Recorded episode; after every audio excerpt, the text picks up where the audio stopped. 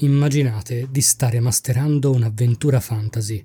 Il gruppo è appena giunto al cospetto del grande nemico e voi, che aspettavate quel momento da settimane, vi giocate il grande colpo di scena.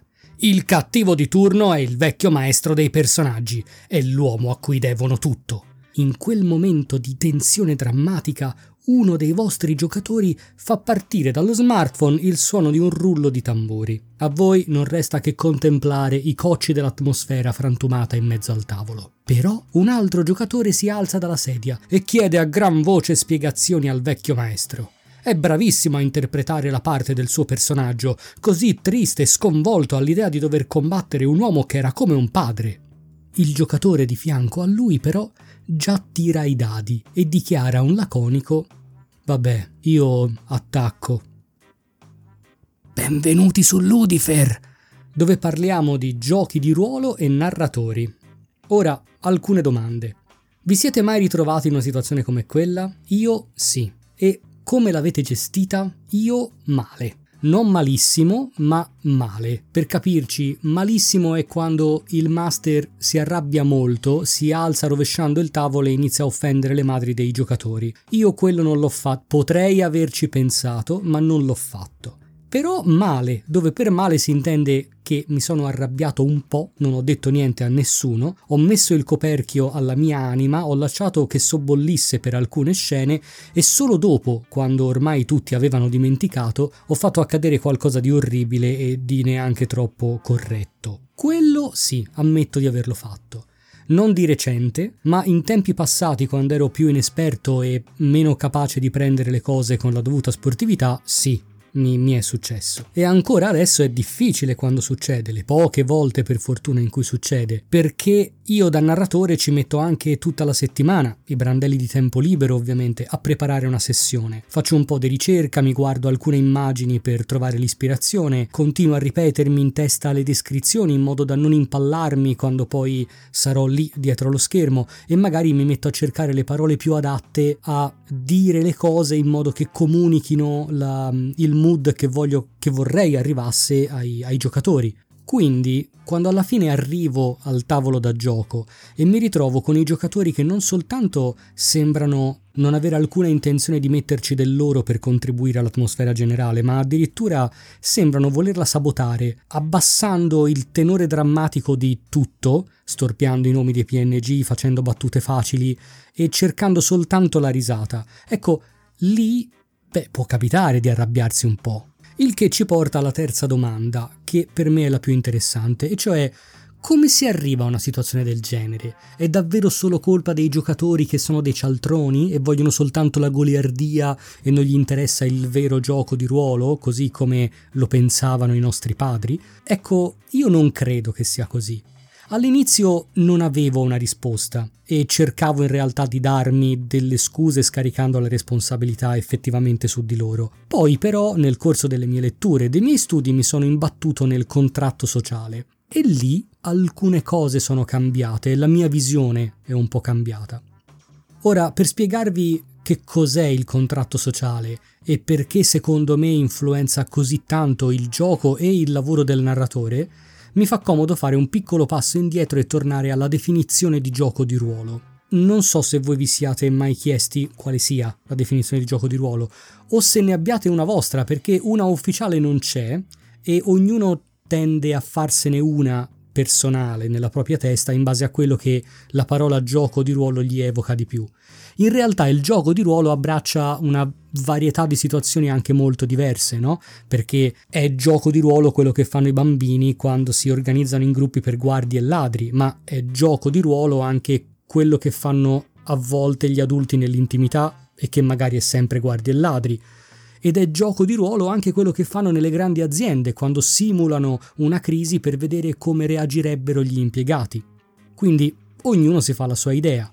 Io nel corso del tempo ne ho sentite diverse di definizioni, alcune anche molto interessanti, che vi vorrei proporre. Ad esempio, è un libro game senza il libro. Oppure, eh, si raccontano storie di draghi. Oppure, è come quei test psicologici sulle riviste. Oppure, c'è uno che racconta una storia e gli altri ogni tanto lo interrompono. Oppure, è quello che fanno anche le sette sataniche. L'ultima è la mia preferita. Ora noi potremmo anche accontentarci di una di queste definizioni, ma la mia setta non sarebbe contenta. Quindi suggerirei di provare a trovarne un'altra che sia, diciamo, ragionevole e secondo me un buon sistema è quello di guardare al significato delle parole. Mi spiego. Gioco di ruolo è definito da questi due termini, gioco e ruolo. Se noi andiamo a vedere la definizione di questi termini, scopriamo che in realtà ci dà indicazioni abbastanza precise. Gioco significa un'attività svolta consapevolmente allo scopo di divertirsi e dotata di regole che ne ordinano lo svolgimento. Ruolo invece è una parola che ha una storia un po' più lunga, la cui etimologia passa per il francese, ma che, per farla breve, deriva dal termine latino rotulus, che stava a indicare quei rotoli in cui gli antichi attori teatrali trovavano le loro battute, quindi era il copione. Se noi mettiamo insieme questi elementi, viene fuori che il gioco di ruolo potrebbe essere definito come un'attività svolta allo scopo di divertirsi, dotata di regole e che ha come particolarità il fatto che chi ne prende parte è chiamato a interpretare un ruolo. Apro una parentesi, la parola interpretare qui non è scelta a caso perché in effetti in tutti i giochi, anche in quelli da tavolo, anche negli scacchi, i giocatori si trovano ad assumere un ruolo, però poi non lo devono interpretare. Cioè, a Ticket to Ride tu assumi il ruolo di un magnate delle ferrovie. Nella Furia di Dracula puoi assumere il ruolo di un cacciatore o di Dracula, però poi non lo interpreti. È soltanto un contesto per trasformare quello che altrimenti sarebbe solo un insieme di regole e meccaniche in un'esperienza che posso immaginare e quindi mi risulta più gratificante. Nel gioco di ruolo invece sì, sì, lì si interpreta. Dove ci porta questo ragionamento? Prima di tutto a notare come il gioco di ruolo si fonda su questi tre pilastri, l'interpretazione, la presenza di regole e la finalità del divertimento. E poi a notare come tutti e tre questi pilastri possono essere visti in modo molto soggettivo e con diversa intensità.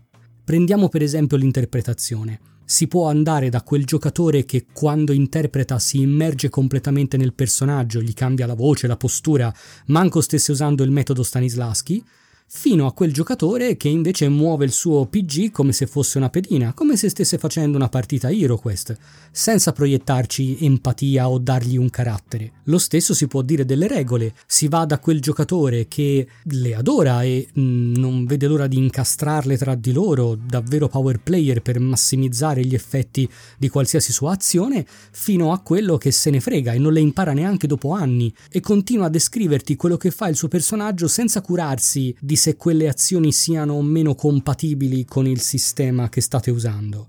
Inoltre, sempre a proposito delle regole, ci sono giocatori che subiscono molto il fascino del dado, amano vederli rotolare, amano usarne tanti e gli piace il brivido di sapere se riusciranno o meno a portare a compimento una certa azione, mentre altri la odiano molto quella sensazione lì, perché magari sono persone che amano molto pianificare nei dettagli e quindi veder fallire quella che loro considerano una buona strategia per un tiro di dado può risultare molto frustrante. E poi c'è il terzo pilastro, quello più importante, lo scopo del divertimento. E lì la questione si fa ancora più spinosa perché cosa si intende per divertimento? Siamo sicuri che tutti al tavolo darebbero la stessa risposta a questa domanda?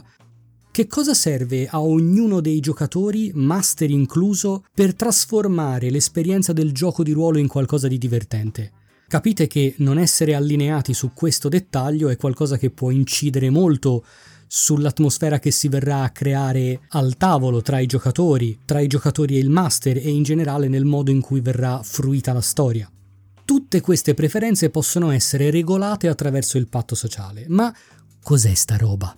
Il patto o contratto sociale è quell'insieme di regole che si viene a creare tra le persone di un gruppo quando queste si trovano a condividere un'attività e o uno spazio. Pensate per esempio alla famiglia. Quante regole non dette e non scritte seguiamo ogni volta che ci rapportiamo a membri della nostra famiglia? Un'infinità. Magari sappiamo che alcuni atteggiamenti danno fastidio a nostra madre e ci regoliamo di conseguenza. Sappiamo che a nostro padre le manifestazioni pubbliche di affetto danno fastidio perché lo mettono in imbarazzo e quindi abbiamo sviluppato con lui un nostro modo di comunicare. E questo è un contratto sociale, di cui con ogni probabilità nessuno in famiglia si è mai reso conto e che non è mai stato coscientemente affrontato. Tuttavia, la stessa cosa accade con chiunque voi conosciate, anche con le persone con cui vi mettete a giocare di ruolo. Ed è qui che volevo arrivare, perché sebbene il contratto sociale sia qualcosa che normalmente resta nell'aria invisibile e non se ne parla, a volte sapere che esiste ed esplicitarlo diventa uno strumento molto efficace per i gruppi per evitare o superare i conflitti e quindi anche per evitare di finire in una situazione come quella descritta all'inizio. Perché oltre a raccogliere le aspettative di tutti, ci permette anche di mettere a conoscenza ognuno dei membri del gruppo delle aspettative degli altri, a proposito dei tre pilastri di cui parlavamo, quindi dell'interpretazione, delle regole e di cosa ognuno intenda per divertimento. E questo dato per scontato che esistano rapporti quantomeno amichevoli tra i membri di un gruppo che si mette a giocare di ruolo, fa sì che si inneschi un clima in cui è più facile allineare i pianeti, diciamo, e accordarsi su, queste, su questi elementi di base. Ora, io mi rendo conto di non star dicendo nulla di originalissimo. Il concetto del contratto sociale non è nuovo nel mondo del gioco di ruolo, anzi, nel corso del tempo sono nati diversi modelli che studiano le dinamiche che avvengono quando un gruppo di persone si raduna intorno al tavolo per portare avanti questa attività e tanti di loro mettono il contratto sociale in testa a tutto. Il più famoso e discusso è il Big Model. Il Big Model è è semplicemente uno schema di riferimento che non so perché nel corso del tempo è diventato una sorta di campo di battaglia. Alcuni lo amano alla follia e lo considerano una Bibbia e altri lo odiano a morte. Io sinceramente odio le tifoserie e non capisco perché si debba fare l'una o l'altra cosa. Comunque, al di là di se si sia d'accordo o meno con quella specifica visione, resta il fatto che il contratto sociale è riconosciuto come uno dei più importanti fattori per regolare le dinamiche di gruppo. Quindi dal punto di vista generale il vantaggio mi sembra chiaro, giusto? Mettersi d'accordo su cosa si preferisca e cosa no è sempre utile. Ma Com'è che questo incide così tanto sul lavoro del narratore? Beh, perché un narratore che abbia dedicato una mezza serata a chiarire queste preferenze, a chiarire il contratto sociale, lavorerà con il doppio della serenità e dell'efficacia, perché saprà su che terreno muoversi, su che generi lavorare, che tipo di sfide e conflitti cercare per coinvolgere il gruppo e ovviamente saprà anche che cosa evitare, perché non dimentichiamoci che il gioco di ruolo può diventare un'esperienza emotiva, anche abbastanza intensa a volte, per cui sapere se per qualsiasi motivo qualcuno al tavolo ha dei problemi ad affrontare certi argomenti è molto utile da sapere in fase di progettazione della storia.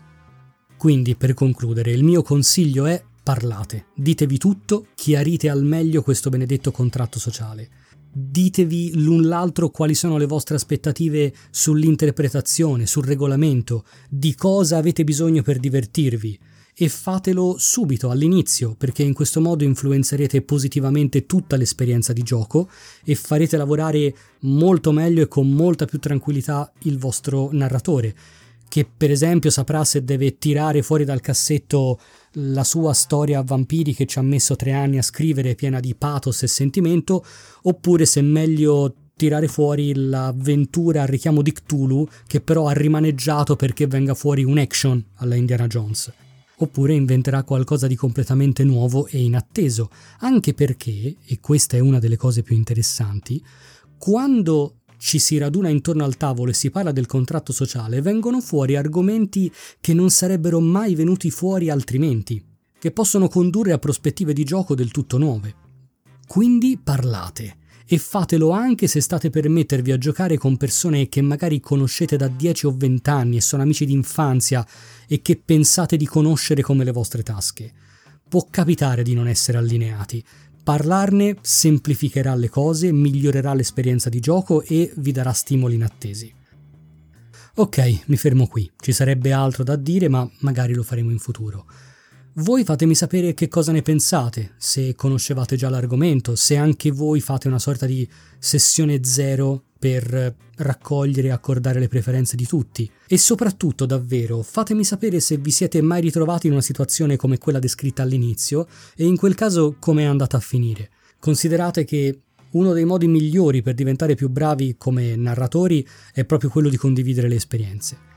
E a questo proposito vi ricordo che Ludifer è un progetto che comprende anche un blog su cui trovate la trascrizione di questi podcast e altri materiali e anche una pagina Facebook, per cui la discussione può andare avanti anche là. Io vi ringrazio per avermi seguito fin qui e buon gioco!